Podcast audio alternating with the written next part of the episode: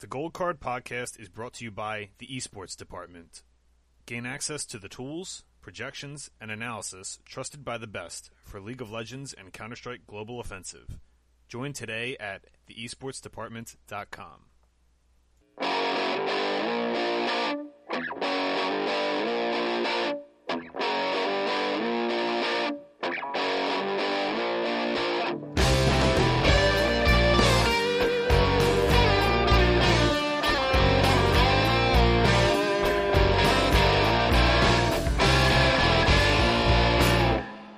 Welcome to episode 70, the big 7 0 of the Gold Card podcast. I'm one of your hosts, Vince Colati, at Gelati LOL on Twitter. With me tonight, I'm going to go in reverse order just to mix things up. We have Chris Chung at Prime LOL. Hello, folks. Trying to find my mute button. Josh Roberts at Roberts number 49. Good evening, y'all. And John George at the Esports Plug on Twitter. How's it going, everybody? All right. So, we have week nine, the LCK. We have LPL playoffs round one, LC, LCS playoffs round one. We're going to be doing Europe next week. We're not going to be doing Europe this week. So it's probably going to be on the shorter end of episodes this week. Then we'll do pick of the week. And then before we start everything, we got a couple news topics to get to, and that's going to be the show this week. So probably a little bit on the shorter end, less to discuss. Uh, fewer matches anyway, especially because the LCK is pretty chalky this week, but we'll get to that in a second. So, a couple articles of news. Um, CLG did not make playoff or did not make playoffs. Had to go a ridiculous. Would they go like zero and eight in the last eight games or something? Yep, I think so. Uh, basically had to lose out to not make playoffs and did. And uh, they fired Weldon and Ssong, their two coaches. So um, I think this isn't so much a surprising piece of news, but I think what's like the real discussion to be had here is the reaction to it, and I think uh, just how people treat people on the internet. This is gonna be this is gonna be a bit of a, a moral lecture for a second. How did how people treat people on the internet? So I know John, you had some pretty strong thoughts on this one, just in general, just in general on it. So Yeah, it's like I, I don't think there's anything wrong with CLG firing the two coaches. I think that's reasonable. They had a terrible season with a roster that a lot of people would have said was supposed to be all right, like not an ex- exceptional roster, but you know a decent roster, and they had a terrible run of it. So I don't think anybody would say that it's those guys should be immune from getting fired or whatever. It was more that when he posted, and I think you know when you're looking for new work, probably mentioning your family in the tweet and saying, "Oh, I've got a family of six is probably not your best thing you can do. But the comments for that thread were just nothing but people just piling on this guy and calling him all kinds of names. And the thing that stuck out to me was everyone kept saying what a scummy thing it was to take your kids out of school and move across the country for the esports pipe dream or whatever. But like that's just what that's just what you do if you want to move up in any industry. yeah, Like if you if you're it's not that's not about esports. That's like if you want to move up anywhere, you know, you take a job across the country to get better pay to move up in rank. You don't have to do that, but it's something that at least I know. Maybe it affected me personally because my dad started out as just an, a cashier at uh, Waldenbooks, a bookstore, yeah, and uh, ended up working his way up the chain until he was the senior vice president of operations for Borders, who ended up buying Waldenbooks. So I moved all the time when I was growing up. Every time he got a big promotion, it would be, yeah, we'll give you a big promotion, but we need you to come here to do it. And I never like cared a little bit that we had to move around. In fact, I thought it was actually kind of good for me. So maybe it just struck a chord with me because that was what happened with me. But I just felt everybody was being so unfair for, you know, if my wife told me tomorrow that she got offered a job across the country and it was a little bit less money, but it was her dream job, that's we should, we would definitely at least have that conversation. yeah. Not say guaranteed we do it, but you know, yeah, I just thought people were being a little unfair. Yeah. I, I saw a lot of people like calling him selfish, saying it was irresponsible. It's like I don't. I mean, I think it's I think it's arrogant to assume that this wasn't a calculated decision or like a discussed decision. Like you don't Yeah, know. Are you in the room with them people? Like if if it ends up that that was the case, then sure, criticize the guy, right? But we don't know that. So stop acting like you know that. You know what I mean? Like that's everyone's up on their moral high Yeah. horse about this kind of stuff, and ends up being like it, it just ends up creating this toxic atmosphere. And I think, I guess you could tie this into like a broader idea of just like if you don't actually know and there wasn't like concrete evidence that came out and said something or some or the person themselves came out and said that like this was an irresponsible decision by me or something along those lines if you don't know don't judge people's personal lives on stuff you know what i'm saying like if, if you actually don't know how everything went down this goes for players this goes for performance this goes for anything like just anything in general like don't be a dick about it like I don't know. Josh and Chris, do you have any thoughts on this one, or is it like? Yeah, I mean, coaching move their families all the time. You see this in football. You see this in college football. It, it, there's no reason for people to just put them on blast. This is just I don't I don't, I don't understand people on internet. Yeah, that's fair enough, Josh. It, it was the it was the assumption that people automatically assumed that he must have like walked into the room and just been like, "Listen, we're fucking moving because this is my dream and I don't Yeah, care what you it's guys like- want." Like, of course, you like that's the absurd part. Yeah, Yeah, I, I think you guys pretty much hit on it. There's not too much I can really add here. Uh, I think at the end of the day, just like you said, people, uh, it makes them feel better about themselves or something to be able to say things like that behind a screen name. it's weird. I don't know. Um, one other news article we had. Um, so it came out, I think today or yesterday, that apparently there's some kind of, I, I would assume some kind of visa issue with. Yeah, Trick. actually- Yeah. Oh, do you have it? Do you have it up? Go ahead. Yeah, I have it up. So, uh, Trick, the jungler for SK Gaming, uh, who just qualified for the LEC playoffs, um, actually would not be able to attend Worlds with the team if they were to qualify. Uh, you know, a pretty big piece of information for a team that, you know, no one, we're not, we won't talk about it this week, but, you know, most people probably don't expect them to do it, but it wouldn't be completely out of the realm of possibility for them like to a 50-50 qualify. shot, I think. Right.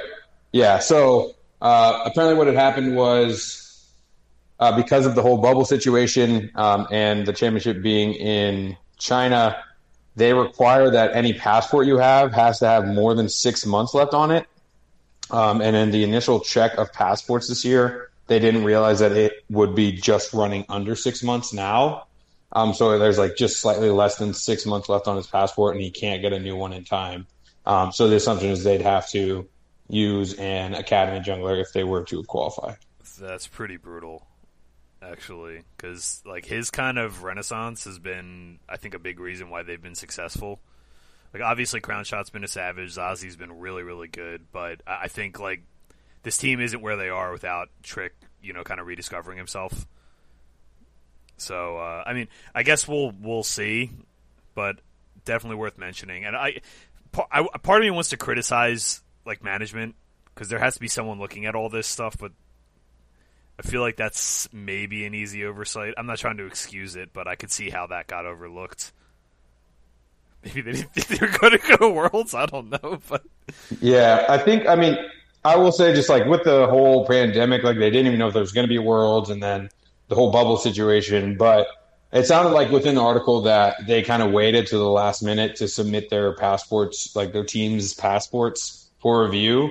So had they done their due diligence and maybe gotten it in, you know, couple weeks earlier, then maybe this all gets voided. Like we, for all we know, he could have missed it by two days, you know. yeah.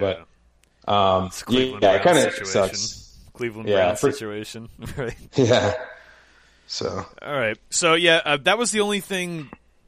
I guess like real newsworthy stuff. I mean, you're going to start seeing some of these teams drop players and coaches and stuff that didn't make worlds, and we're going to start to see more and more of that. But we, you know, we'll have a lot more time to talk about that, you know, further into the off season. So right now we've got uh, playoffs on our hands, and before we do that, let's blow through this LCK slate because it's a real snoozer. Honestly, next week should be a lot more interesting, but uh, the LCK has been really, really chalky, and uh, I mean, let's just blow through it. So we're gonna do all four days because um, we don't have any other stuff besides playoff matches going on this week. So Thursday, Gen G minus twelve fifty, Sandbox plus six oh eight. Is Gen G not going to 2-0 this?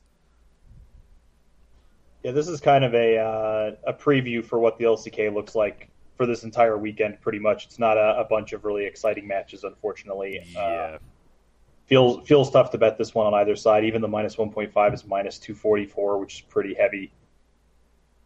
yeah. I, I think yeah. I don't know any any. So here's what we'll do. I'm going to go through these, and if you have a justification for the underdog, raise your hand and speak out. I guess like that's. Otherwise, I'm just going to blow through these because it's a pretty boring slate. This is the only interesting match coming up on this one. So we have anybody backing Sandbox here. Not a chance. Got it. Six oh eight's a really large number, but no, I don't think I can get behind them there. Yeah, I just think there's there are two different classes of teams, like by a good enough margin. Uh, T one minus four seventy six against Afreeca plus three twelve.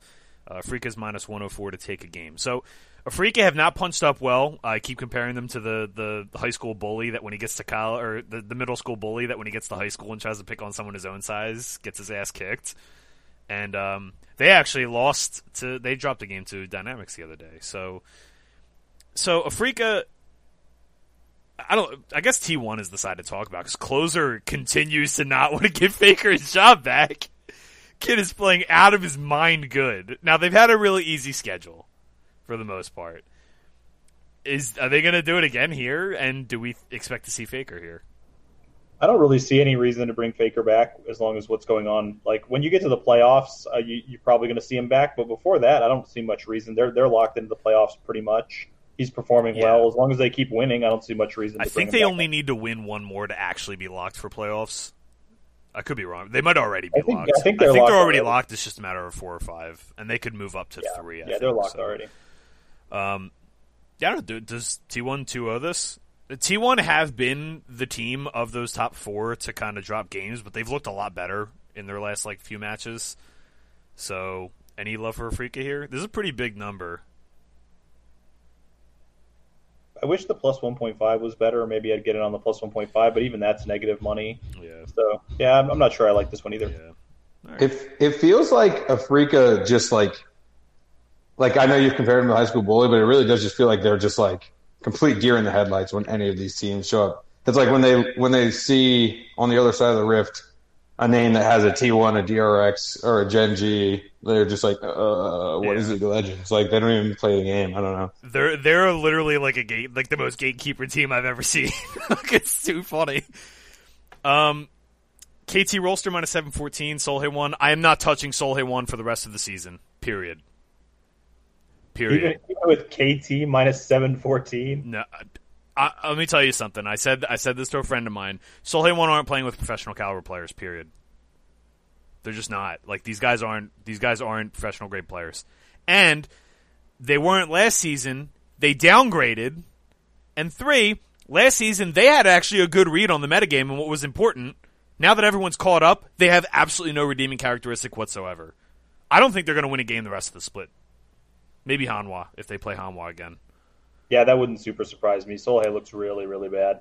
Like they they are the worst team in the East. Like I think Dominus would beat them. That's saying something. That, that's a re- that's a reasonable take, actually. Yeah, I mean, I think Dominus had better players.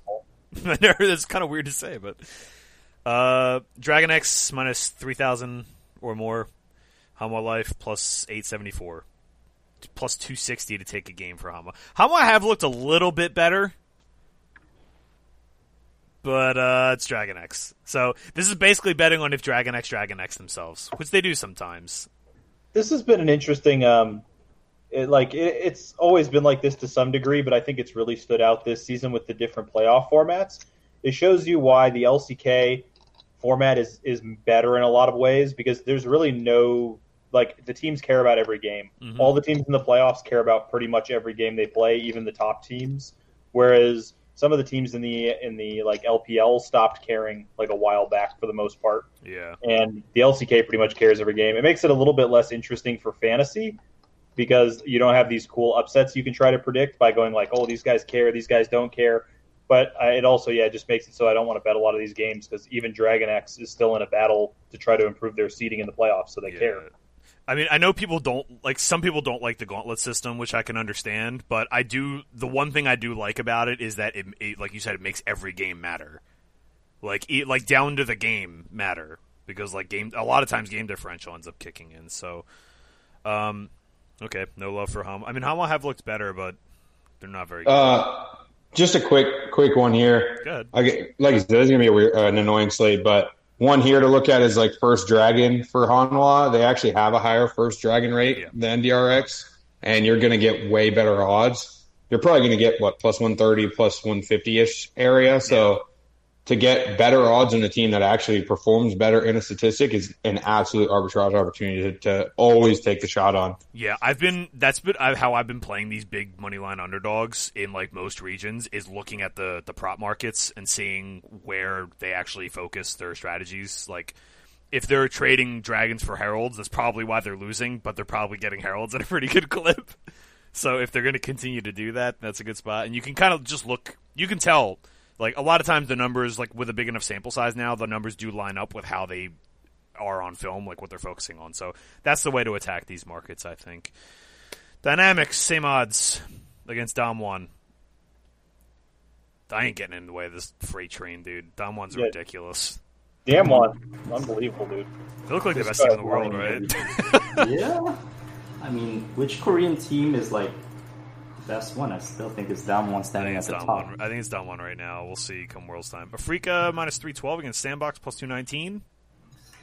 A little more interesting. Yeah, one of the only interesting matchups of the entire weekend for I the think, LCK. I think basically. Sandbox could get a game here. Uh, I almost I I don't know, man. I, I don't, I'm probably still gonna lay money. I'm still gonna get plus one hundred eight on Afreeca here. They've dropped two games to the bottom half of the table all season. Yeah, I still think Afreeca probably takes care of business. It wouldn't I'm not- surprise me to see Sandbox, but getting plus money in that spot feels like it's it's too good to pass up. I don't know. Is, is Sandbox going to get a game? Like, I hate that the, that it's that that's if that was like the money line, obviously I'd like absolutely love Afreeca, Yeah. but the minus one point five, I don't know. Feels like they could take a game there. I think I might just be basically out on the LCK for this entire weekend. Yeah, this this slate's really Hanwha plus seven fifty, Gen G minus two thousand. No, Dragon X minus ten thousand, SeolHaeOne plus eleven hundred. Eleven hundred, Dude, so SeolHaeOne are so bad that like I didn't even want to play the prop markets with them. Like I didn't even want to sit, play SeolHaeOne first Herald. Like I legitimately think like they've been like perfect game the number of times this season. Like I don't even want to mess with it. So I feel you. um, okay, uh, LPL playoffs. LCK is really boring this weekend. Sorry, everyone. It's not our fault. This guy. Next weekend should be really interesting though, because there's going to be a lot of playoff seeding on the line and a lot of top teams playing each other. So, um, LPL playoffs. Let's do Thursday. We have Victory five plus one twenty one, FunPlus Phoenix minus one sixty one. We'll say uh, Victory five plus one and a half at minus two oh four. Um, I wrote a bunch of the maps, the maps, uh, map totals and kill spreads down here as well. So this So one's really let's- interesting. Go ahead. Go ahead, John. I was just gonna say this line just feels really wrong. Like I think I, I predicted FunPlus to win, and I think there's one of the reasons I predicted them to win is I think there's a lot to be said about an org that's had success like this, their coaching staff and the way that the players respond to these breaks and preparing for other teams. I think can often give them an advantage even against a team that's looking a little bit better than them right now. So I predicted them to win this, but minus 161 feels really heavy, really heavy-handed for them, considering I don't think they've looked like the better team in their last couple matchups. Josh. Uh, I, I'm I'm on V5 here. I'll actually probably take a decent sized stance on it. Yeah, I'm definitely Um, on V5. I'm with you. I'm I'm in on V5. Yeah, I think as we get into playoffs, uh, I, I don't know. To me, it's like you you really need to rely even heavier on on what they've shown you because now we've seen everybody's full body of work. Everybody's played everybody. There's no like you know one team's last game they have left is top esports versus the other team's last game they have left is uh God what is the what's who's the team Flandre plays for? I can't remember the name. LNG. LNG, sorry. I couldn't, could not remember. Uh, so everyone's like kind of evened out, and FunPlus has been like impressively bad in terms of Baron control, and I just don't think you can win in the playoffs with that sort of output. Uh, I think they're, they're the sixth worst in the league in terms of Baron control, whereas V5 are third, and I think that'll ultimately end up deciding the series, whether it be even if it just comes down to a smite or something. Like that objective is just so powerful right now. Um, and always has been, obviously. But that, I don't think a team can win um, in the playoffs with that sort of pedigree right now. And they just also just haven't looked impressive to me. Yeah. uh, So general. to me, this series, and this is kind of going to be a recurring theme throughout the playoffs, is do you trust the name brand or not? Basically, or do you trust experience versus trust new people? And I think there's a couple factors that we should probably talk about, like because it's going to. The reason I say is because it's going to apply to like all of these playoff series, or a lot of them anyway.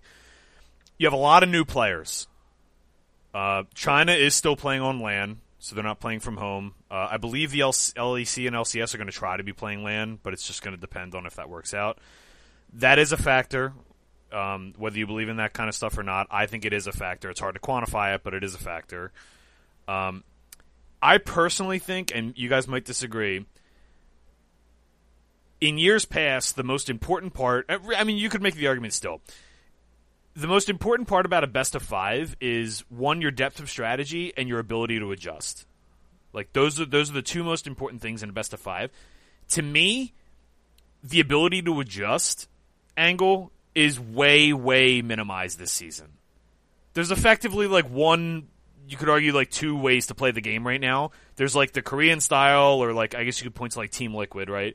Or like Team Liquid who are trying to minimize losses and then get to a two item like late game, so to speak, and you know control the game from that point forward. And then there's the four Drake snowball strategy, right? It's it's very the game is very very binary right now. So I don't know how much adjustment there is other than like champion picks and stuff that you can actually do within a series. So I think teams that we give the benefit of the doubt to to make adjustments mid series or you know show a different look in game one just to throw things off I think we need to, to like minimize the weight of that that we normally put on in a best of five series, right? This is something G two is really good at. Notably, FunPlus Phoenix is very very good at. So to me, I want the people that are ver- the best at the things that are good right now, and aren't like completely linear. So V five to me have showed me enough of like their their late game look. Like if people try to draft away or take away all their early game stuff, they've shown enough competence at playing like the mid late kind of strategy that that's a tool in their toolbox that they can bring out, and they've beaten some good teams doing that. Right? I just think Victory Five are a better team right now, and like I think this price, I, I could see thinking FunPlus win, but this price is wrong, right? Like V five should be favored if anything. Just looking at the body of work this season. Yeah, I mean, I said why I think that FunPlus are going to win this, and I think it's going to be a close series, but I think they're going to win. But minus 161 is way too heavy for me. The 121 feels pretty good for Victory 5, even yeah. though I predicted FunPlus to win. I think yeah. I still bet the Victory 5 side. Yeah, and I, like, I think that's totally reasonable. I do think this is going to be a pretty close series, but I, I mean, I'm going to be on Victory 5 here. Chris, did you have any thoughts on this one?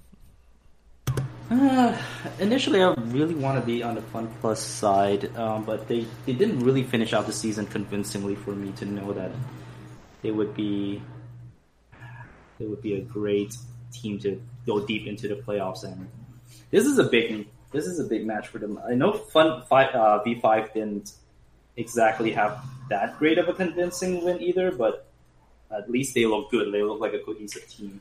Yeah.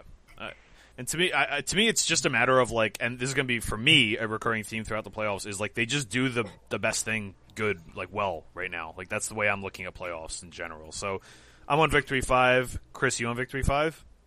Victory 5. Josh on Victory 5. And then, John, you're on, you think FunPlus wins, but betting wise, Victory 5 is probably the play if you're going to play yeah, it, right? I think the, I think the plus 121 is too good to pass up on then. Yeah. All right. Uh, then we have LGD and Team WE. So LGD minus 175, Team WE plus 130, we'll say. Team WE plus 1.5 is at minus 204. So uh, implying a looks like a three to one, or it looks like it's implying a three to two win for LGD. So, uh, this one's interesting because Team WE more consistent. Um, you know, this is a a blend of styles, right? So Team WE, generally speaking, are playing for that two item spike. That's what they've been doing most of the season. They're not completely all in on that. They're cap- they're able to play early game too, but for the most part, they've been a, a, a scale and let you screw up kind of team. LGD are a four Drake snowball team, 100%. Make a lot of mistakes closing, but benefit a lot from being able to snowball a game and all the tools that have been given to early game teams, mostly off the back of Peanut being a beast early game jungle. So, this is early game versus late game, consistency versus inconsistency. Where do we fall on this one? I ended up going with uh, in my predictions uh, with Team WE. So if I'm going to predict them to win, then I'm definitely going to bet them a plus 130. Yeah. Um, it's really close, but the the stats mostly lean towards WE. The only one that really goes to LGD is is gold advantage at 15 minutes. But WE is one of those teams that's kind of stood out to me when I've been looking them over as a team that uh, is very good at that like second and third dragon fight their their team fighting and the types of comps that they draft tend to be very good at that t- at that period of time. So that gives that gives me some faith that even if they're minorly behind at at that time period, that they can still uh, beat LGD in those fights. So I, I went with Team WE, and I'm going to bet them. Yeah, I, I think this series is a lot about you know which you know which you know where do you plant your flag, basically.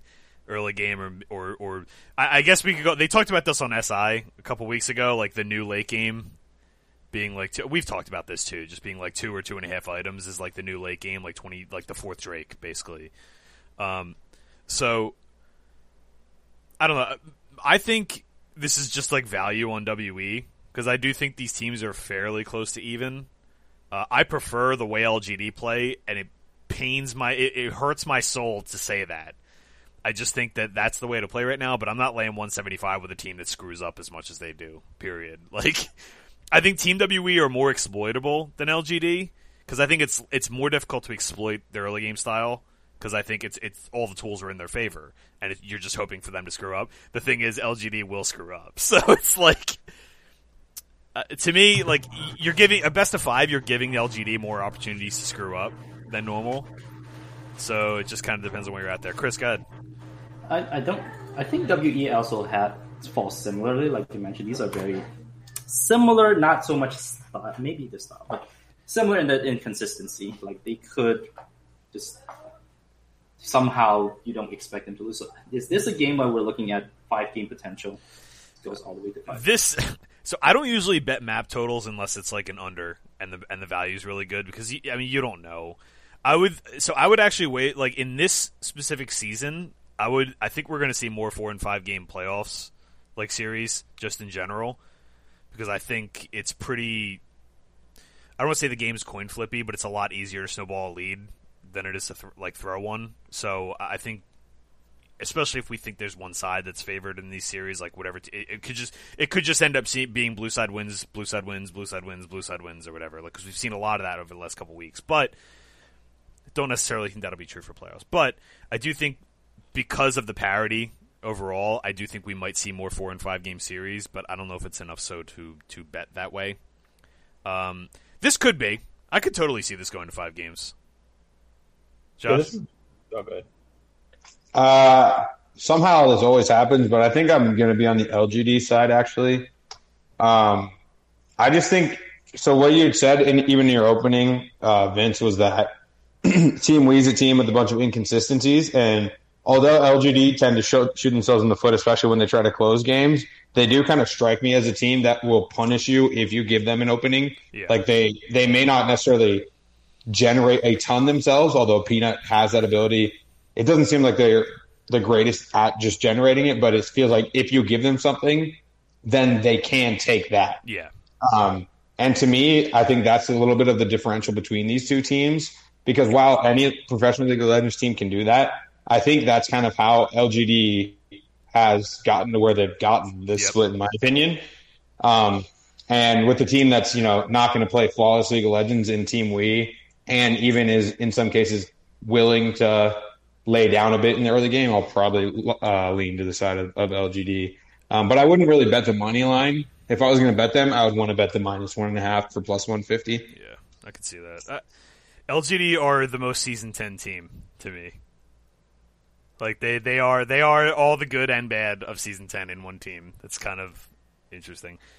Um, okay, so John's on WE. I think I'm probably going to be on WE. Josh is on LGD, and Chris, you're on LGD. LGD. Okay, so we're two two split. Cool. The One, win- uh, what's up? just one interesting thing as I'm looking at their stats. Uh, it's funny that you said uh, LGD is the four Drake snowball team because actually, in terms of first Drake, Yeah. LGD is only 35%, whereas Team WE 65%. The only reason I again bring this up is because you're going to get better at odds on the WE side here yet again Yeah. for that first Drake taken. Um, and that's definitely a spot to, again, take advantage of. With the 30% differential between the two, you always just want to take the, take the odds there because you're going to get better odds for a team that's better at it. Yeah, for sure. Um, the winner of V5 and FPX will play Suning on Saturday, and I actually this side of the bracket is way more interesting to me. Like, I actually think the other side of the bracket's really chalky. Besides this first match, I think Invictus is going to smash whoever wins that that LGDWE series. So I don't. I mean, I don't know if you guys agree with that or not. Yeah, I, I'm big time on that. I think Invictus is definitely going to win, and I but I think this side of the bracket is super interesting and really hard to tell exactly what's going to happen. Yeah. I do think Go the winner of I think the winner of Victory Five FPX is going to beat Suning regardless of who it is. Yeah, it's going to be interesting to see what the odds are on that because Suning have kind of been. I kind of think Suning are just like a better version of Team WE, if that makes sense. Not in like that they always play the same way, but that they rely a lot on enemy teams screwing up, and I don't like teams that rely on enemy mistakes to do that unless they're you know forcing them themselves, right? So also, they definitely just lost a game to FPX with Khan at AD. Well, Khan wasn't playing AD carry, but LWX emergency subbed out over the weekend on Sunday. And they definitely dropped the game to FPX still. So, I don't know, worth noting. But Suning have also been, like, a very good team at even, like, three game series adjustments. So, that's worth noting also. I, I agree with you. I do think the winner. I don't know. I I might take Suning against FunPlus. It would depend on the odds. But uh, I think Victory Five I would I would take against Suning for sure.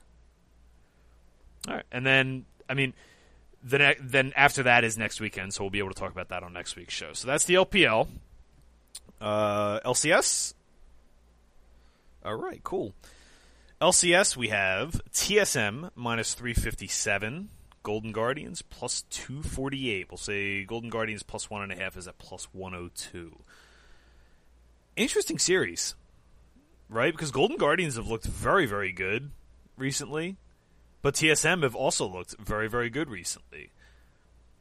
Uh, I said, well, uh, so I predicted TSM to win the series when I was predicting on Twitter, and the thing that was kind of uh, like for me is this was one of those series we've talked about this before that just because two teams are kind of close in skill level doesn't automatically mean that the series is going to be three two just because they're close in skill level, and that's where this feels like. Like I think Golden Guardians is pretty close to TSM, but I also but I think TSM is just going to win 3-0. I think they're a little bit better, but more consistent, and they're just going to come out and win the series pretty heavily, even though the teams are pretty close. I kind of you want to know like my gut take first like my first thought on this one was like lay 345 for Golden Guardians to take a game. I don't see I I really don't see many 3-0s happening in these playoffs. I just think the game in the way that like the state that it is right now, I feel like uh, almost anyone's going to be able to take a game even maybe not like the really bad teams. Like Dig, I don't think Dignitas is probably going to take a game. I, even Dignitas, but like I don't think Dignitas is going to take more than a game against anyone but I think a lot of like competent teams are probably going to take a game. That that's my thought. That's where my eyes first went. This feels I, I don't know like I do think TSM are better. I do think TSM deserve to be like you know pretty large favorites. This feels a little bit rich, right? Yeah, it's I don't know about minus three fifty seven. That number just feels really really It should be like so two fifty range, maybe, right? I, I don't know, just like ballparking it. Yeah, it just doesn't feel bettable uh, to me at the straight money line. I think there's some some ways you could play around with the plus one point five and minus one point five that might be all right, but the straight money lines feel out of whack. Josh, Yeah, I I think so. This is again a problem we have, especially in the West with the best of one regions. Is like if you have a team that's better, but they're also a public team. Like you know, every every sport has its public teams that are going to get a half point in football or Cowboys.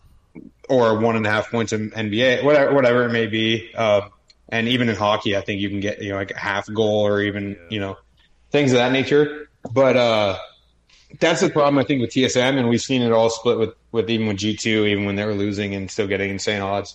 Um, but I do think TSM's the better team here. Um, while Golden Guardians has definitely impressed me, it's again just like when I look at that game, the only way I really see Golden Guardians taking a game is a Hauntzer snowball, which just sounds weird because Broken Blade's been the only like not super consistent piece of of uh of TSM right now, especially since they added Treatz.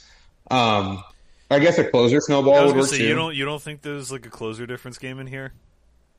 Uh, there could be. It's just like we talked about it before, but like I feel like Spica just does his thing, and it doesn't matter all that much unless he just hard int dives into a bush level one.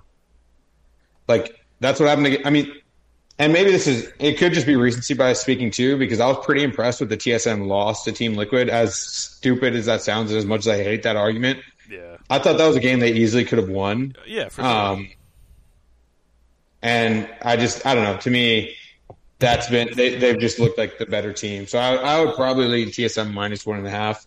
But I again don't don't love these odds. Chris, Yeah, I mean, it, it looks like a big number, it- but I do expect TSM to win, so I don't know if I can bet this on a money line. Um, I'm gonna look for the props, but I haven't seen anything that stood out to me yet.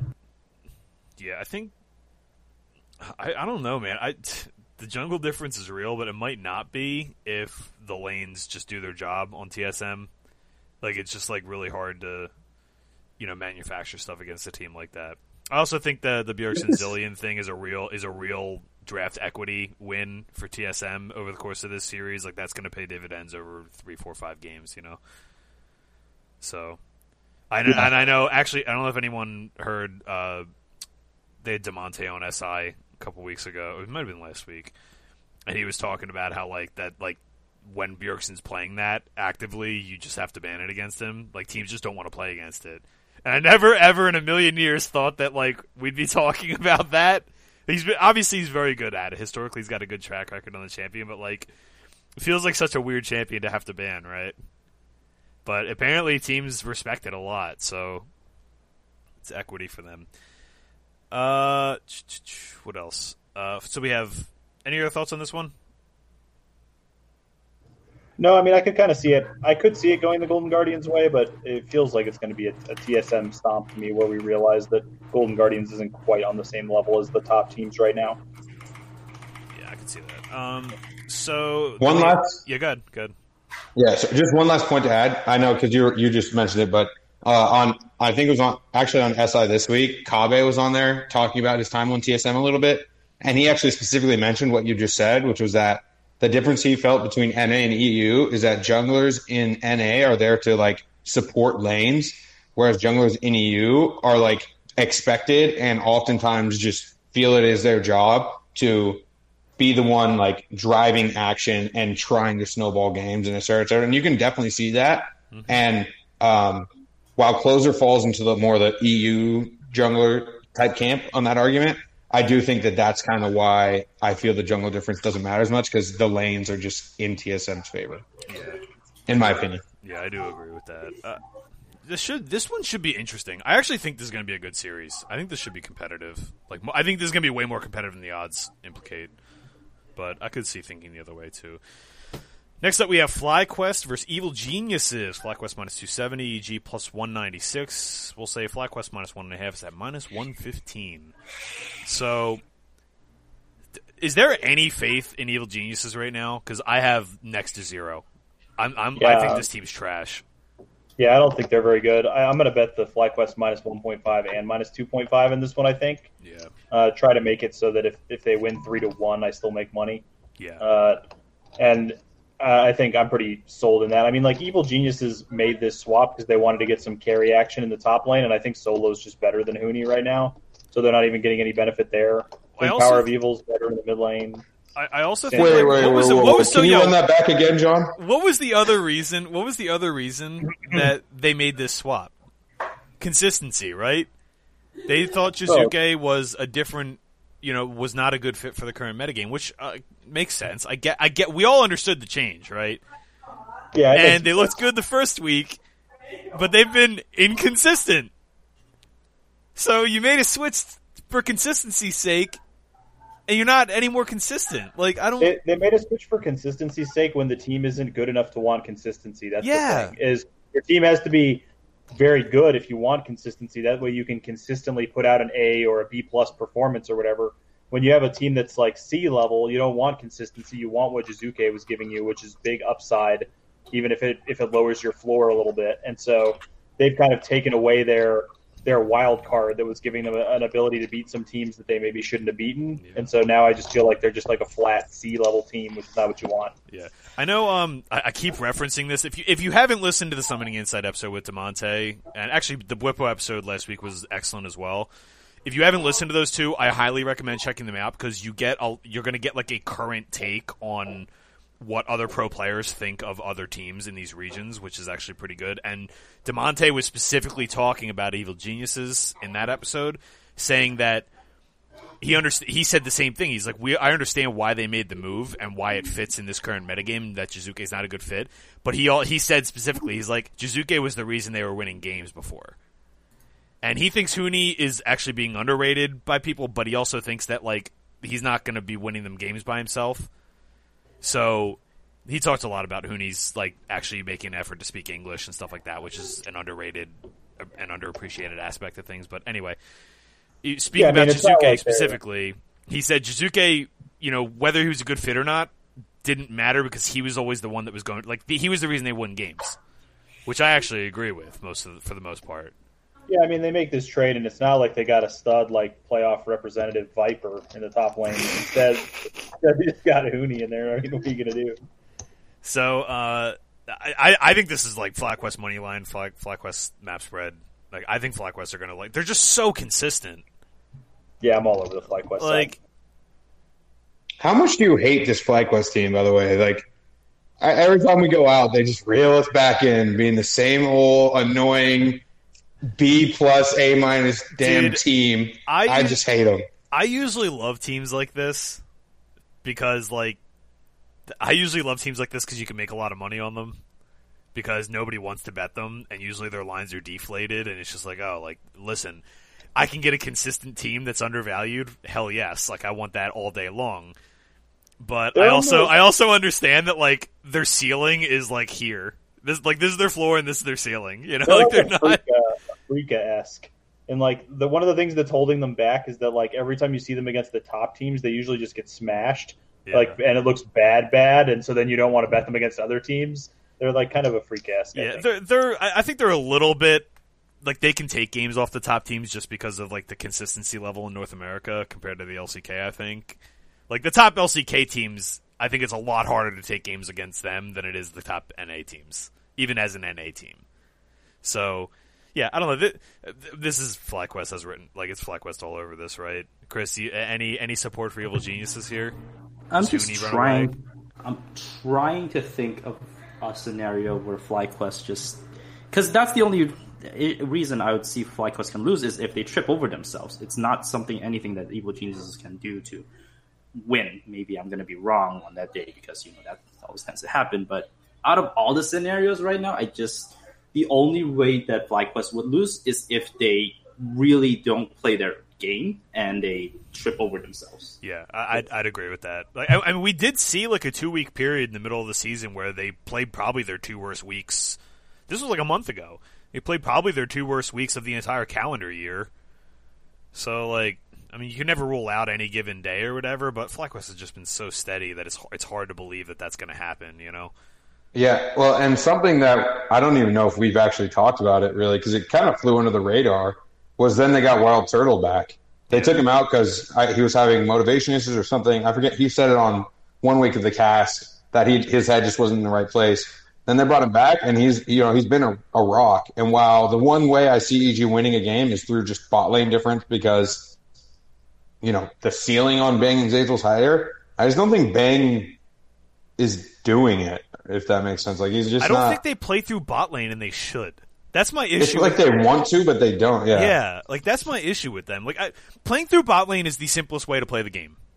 It's just the simplest way to play League of Legends, and like they, they just like Evil Geniuses makes everything so difficult for themselves. That's what I don't understand about them. It's like why are you playing on hard mode, dude? Like just b- simplify this, and maybe they do for this series. I don't know, but give me FlyQuest here. So. Uh, speaking of that series, Hundred Thieves will play the loser of this series, so they get the loser. So presumably EG. That's a more interesting matchup because they've been kind of hot and cold, each of them. Yeah, that I think that matchup's really interesting. I would take Hundred Thieves in that matchup, honestly. I- I think I give it to Hundred Thieves, and I think it's a it's a really interesting matchup though, and I think Ssumday and Huni is always like a really really fun battle to watch. But yeah, I think I give it to Hundred Thieves. Hundred Thieves are probably going to be dogs there too, right? Lower bracket, lower seating. I would guess they're going to be dogs. Yeah, I would think they're going to be dogs for sure. I, I I think Contractz has actually been pretty good too. So like, uh, give me hundred thieves in that spot. Like, if that's anything like, hon- honestly, I would even like pay them as favorites. I think like not a lot, maybe like you know 120, 130 range. I would I would lay hundred thieves as favorites. I think, but you're probably going to get plus money or even money So that's a hundred thieves pick to me. I could see that series going five games just because of inconsistencies, but I could also see it going three games because of inconsistencies. If one team just doesn't show up that day, you know. A true, I want to give a true shout out here to Ryoma, who I think has had a so much better season this season. It hasn't been on every kind of champion. There's been like a, a set of champions that he's done like really well on, but that's fine. A lot of people were, you know, really on him last split, and this split, I think he's actually been a very active contributor to the team. That's been very good. So, yeah, I, I do think Ryoma has had a much better season this season than he did. I was so it's weird because he was getting a lot of credit for being. I, I thought he was being overrated last season, personally and like I just saw a lot of flaws in his play on film that I didn't like, just like bad tendencies. He's been a lot better this season, but the team's been a lot like I don't want to say a lot worse, but like you know worse, right? Like just more inconsistent, and everything else around him has been kind of kind of weird with all the changes and everything. So I agree. Like I think he's been better this split, even if the numbers don't bear that out. Although I haven't really you know looked at them recently. So, uh, Hundred Thieves, Evil Geniuses. Any EG backers? Damn, we all hate EG. EG are garbage, right? They must be. They're gonna go to second place now. Watch. What was I mean? What was up with the EG over GGS win? Like, did you guys have any takeaways from that that would give you any sort of inkling to lean them? Because uh, that that was a surprise to me. Yeah, I felt bad for uh, for Alan on that one. Yeah, he yeah he actually mentioned that on Twitter too. Um, I don't know, man. Like I'm trying to like remember what happened. I'm pulling up the graph now because I like I don't remember specifically what happened in this game. That felt like it was a Golden Guardians losing more than Evil Geniuses making anything work because Golden Guardians tend to do these things where I'm trying, I'm trying they look fantastic in one game and then the next game you're like, who are they? Why are they playing so slow? What are they trying to do? Um, oh, this was the all-in early game team. Okay, I do remember this. So th- they played. So Golden Guardians played. literally, you ready for this? Renekton, Nidalee, Ekko, Kalista, and Bard.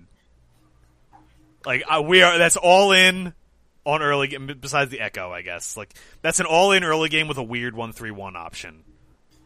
Uh, and like, against know and like they just got outscaled. Like they were ahead in this game, but they they rolled Cloud Soul, and then like they started getting outscaled before they even got it anyway, because EG actually took the first Drake.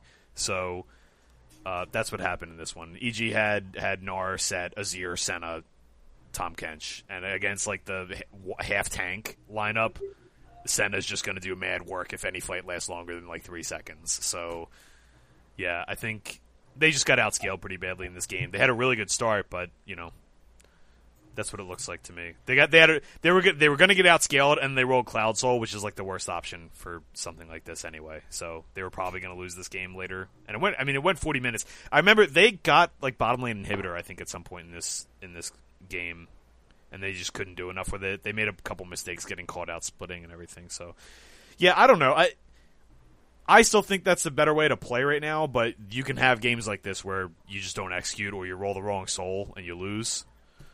Uh, either way, I, I, think I agree. Like, I think that was more Golden Guardian, like slightly more Golden Guardians losing, but it wasn't entirely like 100% a punt. You know, like they were going to get outscaled in that game. So, um, how about Dignitas facing the loser of TSM and Golden Guardians? Sorry if anybody did anybody else have any thoughts on that? I kind of forgot. Oh, but going on to that next one, uh, I think no matter who ends up there, they 3 0 Dignitas. I don't think Dignitas gets a game from anybody that ends up there. I think that's probably the most like, especially if this was like EG Dignitas, I would toy with the idea of like Dignitas taking a game or two. But like both these teams are pretty good, and I'm not going to mess with it. I mean, Dardoch could pop off in a game and just like get them ahead so ahead that it doesn't matter. He's done that a couple times with them, but I don't know. Usually to do that, they have to over index into early game stuff, and that ends up not working out well for that team a lot of the times. They don't close well. I don't know. This will be a depend on the odds. Like, if there's any chance we could get plus odds on a plus two and a half, then I would probably take it just because, like you said, they have shown the ability to take one game. Yeah, like if TSM lose, they're going to be like minus like 700 favorites here. Yeah. And then I could maybe dabble with Dignitas taking a map. I wouldn't do more than that.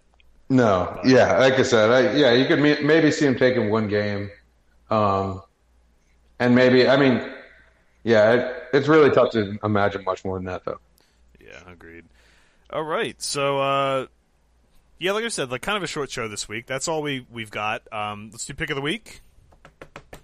Uh, we didn't do. I got to roll. Do we want to roll a dice for the pick of the week? Do we randomly select it, or is there any, any of these that stick out to you guys? They're up in the top here. Rolling the dice seems fair. All right, let me let me do that. Uh, in the meantime, you guys pop up uh, your pick of the week.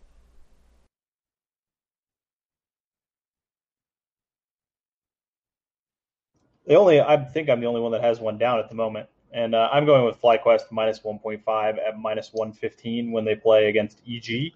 I almost like really, really went for it and went for the minus 2.5, but I, I really, you know, I think this is the safer bet. So I really like my record in pick of the week, and I'm going to keep it. I talked to you off three O's, didn't I? Season ten, the destroyer of sweeps. Uh, so I'll just say straight up, just for equity purposes, that was actually um, a suggested listener pick of the week as well from at Marcade One on Twitter. So we won't be using that one as a listener p- pick of the week, but uh, thank you for the submission on that. I'm going to randomly roll for these other three. Actually, I'm going to roll between two because one we have to we'll have to put to next week because this one I'm going to have to put to next week. So uh, we'll say evens is the first one. All right, we got evens. So I rolled a d12. You guys watch this on film. So, uh, so we'll take from Big Kev on the esports department Discord, very active contributor to the league channel. Uh, he says Afreeca minus one and a half against Sandbox at plus one fifteen, which I think is a great pick. So we'll put that one down. I'll bold this out. Uh, Josh, what you got this week? We have sl- slim pickings this week because the, the LCK is so chalky. So Yeah, I'm trying to find uh, the odds on a couple of the props. I think what I, I want to go with an underdog prop, but I'm just trying to find if any of them are posted yet. Uh, I've got a so I may need a second. Okay, Uh, I'm, yeah, uh, let me just look. go ahead, okay. Chris. so I'll just pick it's, mm, a victory five. I think I just have that one. I think I picked victory. Yeah, I picked victory five. Win this one, so I'll just take victory five money line. Okay, so Chris is on V five. Okay, I'm gonna be on. Jeez, this is so trash this week. Slim pickings this week. Yeah, given that like basically the entire LCK is unplayable, you got like you know Yeah, two, three, yeah. four grind up between. You gotta get creative, and I hate doing like minus one and a half parlays, like back to back, because like that's probably an option in the LCK this week. Is playing like Gen G, like multi-day minus one and a half map kind of plays. Maybe not all of them, but just like pick two. You could probably round robin, honestly. Like I, I, and I never ever suggest doing that most of the time, but like this might be a weekend to actually consider that. Because like even if one of these lose, I mean you'd have to do the math on it. You're probably going to end up profitable as long as you're excluding like the huge ones, like the minus minus five hundreds. I'll go. Oof. This is so tough. What the hell? Give me. I'm picking one of these favorites. It's just going to be the wrong one too.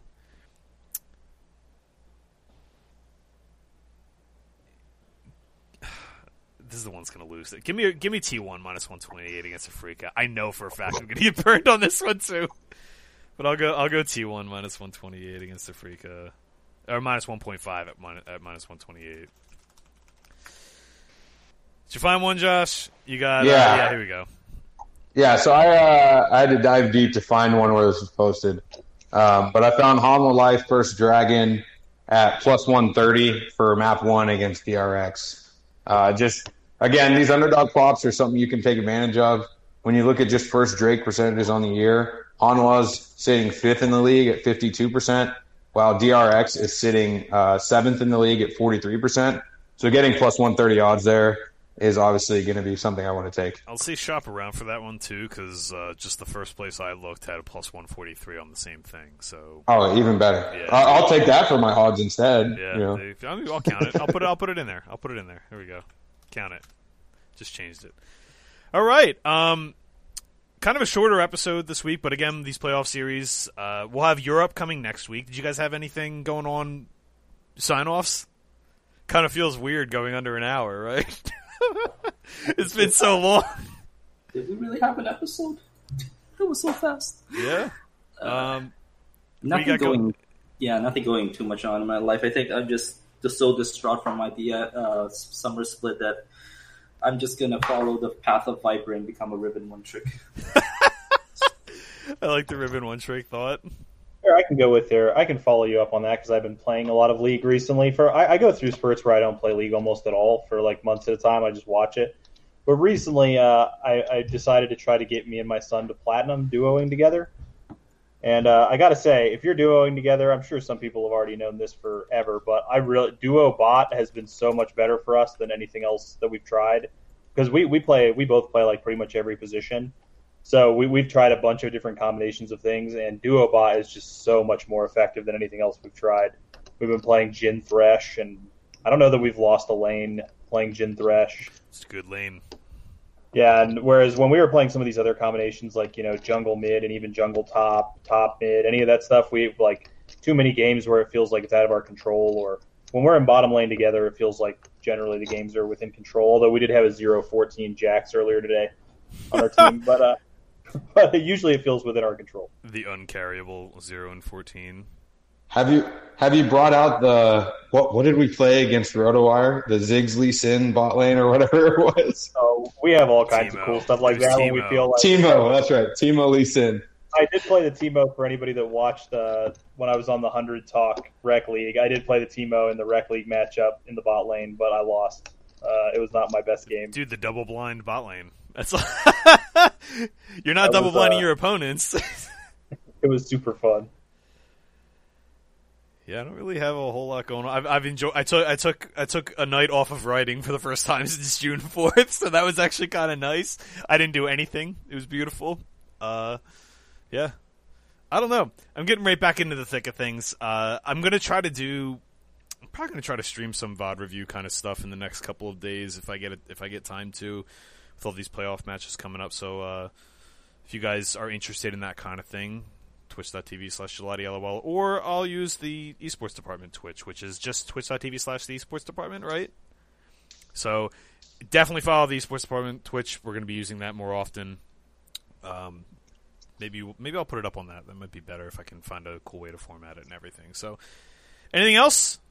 No, my only thing. I've, I've been playing a lot of TFT. Uh, I've been climbing pretty Uh, hard. oh, here we go, yo. Do the whole do. Just brag. Just put it out there, dude. Come on. Yeah, I, I'm I'm in the finally in the top. Right now is my peak. I'm at 321 LP, so top uh, 0.08 percent in NA.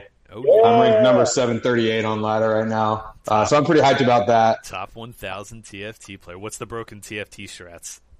Uh, I play a lot of Xayah carry, um, but it's best if you just know a few comps and just try and play. There's also like some different maps where it makes sense to play something different. Uh, but I generally try to play Xayah carry because I just feel like I'm better than it, better at it than other people, and I can convince them in all chat to leave me alone while I do it, and, and that makes it easier. Is the Uh, all, is the all chat game very crucial in climbing the ladder for TFT? Uh, so it can be like literally earlier today we were on a reroll galaxy and like obviously there is like when you have a singular carry like it's just way better on that galaxy and someone like started going Xayah and then I rolled like three of the units and I literally just typed please reconsider and then he he rolled like another unit that would get him into a different comp he's like all right I'll go this comp and I was like thank you What the hell, dude? Was Yeah. This is so not cutthroat. What is the next version of TFT? Because I, I loved the first two versions and I played them like 24 7, and I've hated this one. I just haven't had Yeah. to play this one. Uh, it's coming in like about, I think it should be about three weeks now. Um, so Worlds is coming up. Uh, I think like the ONA finals are this weekend, and then a couple more regions have their finals to get the Worlds contestants, and then I think it's in a week or two. So we're all in the Worlds patch now, um, and then when it's over, then they I think are taking like a week break and then setting up the whole, starting up the new set. So But get yeah, back this to- set. get back back into it with you when the when the set changes. Yeah, this set's been pretty bumpy. Uh, there was a lot of really, really crappy spots, but they've gotten it in this patch and the last patch. They've finally gotten into a place where like there's literally like seven or eight comps. Like people's tier lists are no longer just four comps; it's like It's healthy. thirteen comps. That's yeah, good. so it's really good because you can play a lot of different stuff. Um, but yeah, That's good. That's good. Yeah, Took a little bit, but they got there. They got there. All right. Uh, so we'll be ha- we'll have uh, LEC playoffs next week. The next round of LCS LC- and um, LPL, and the final week of LCK, which should be a lot more entertaining than this garbage week that is uh, full of just the favorites playing the bad teams. So, yeah, I think that's going to be it for us this week. A bit of a shorter episode, but um, fewer matches to cover and you know we're going to be getting ready for worlds ramping up and uh, it'll it'll it'll help us keep well rested and energized as we head into worlds in September and October which I didn't even get to say this like thankfully it's happening. Like we never really there was a talked about that. Yeah, there was a chance just we wouldn't even have a world championship properly this year. So. So it's Yeah. uh yeah, pretty pretty exciting that we're gonna have that. So we will see you guys next week. Everybody enjoy the uh, playoff games this weekend, and uh, try to enjoy those. Maybe maybe some beer bets on how bad these favorites stomp in the LCK this weekend too. So uh, everybody have a good weekend, and we'll see you guys next week. talk to you later, guys.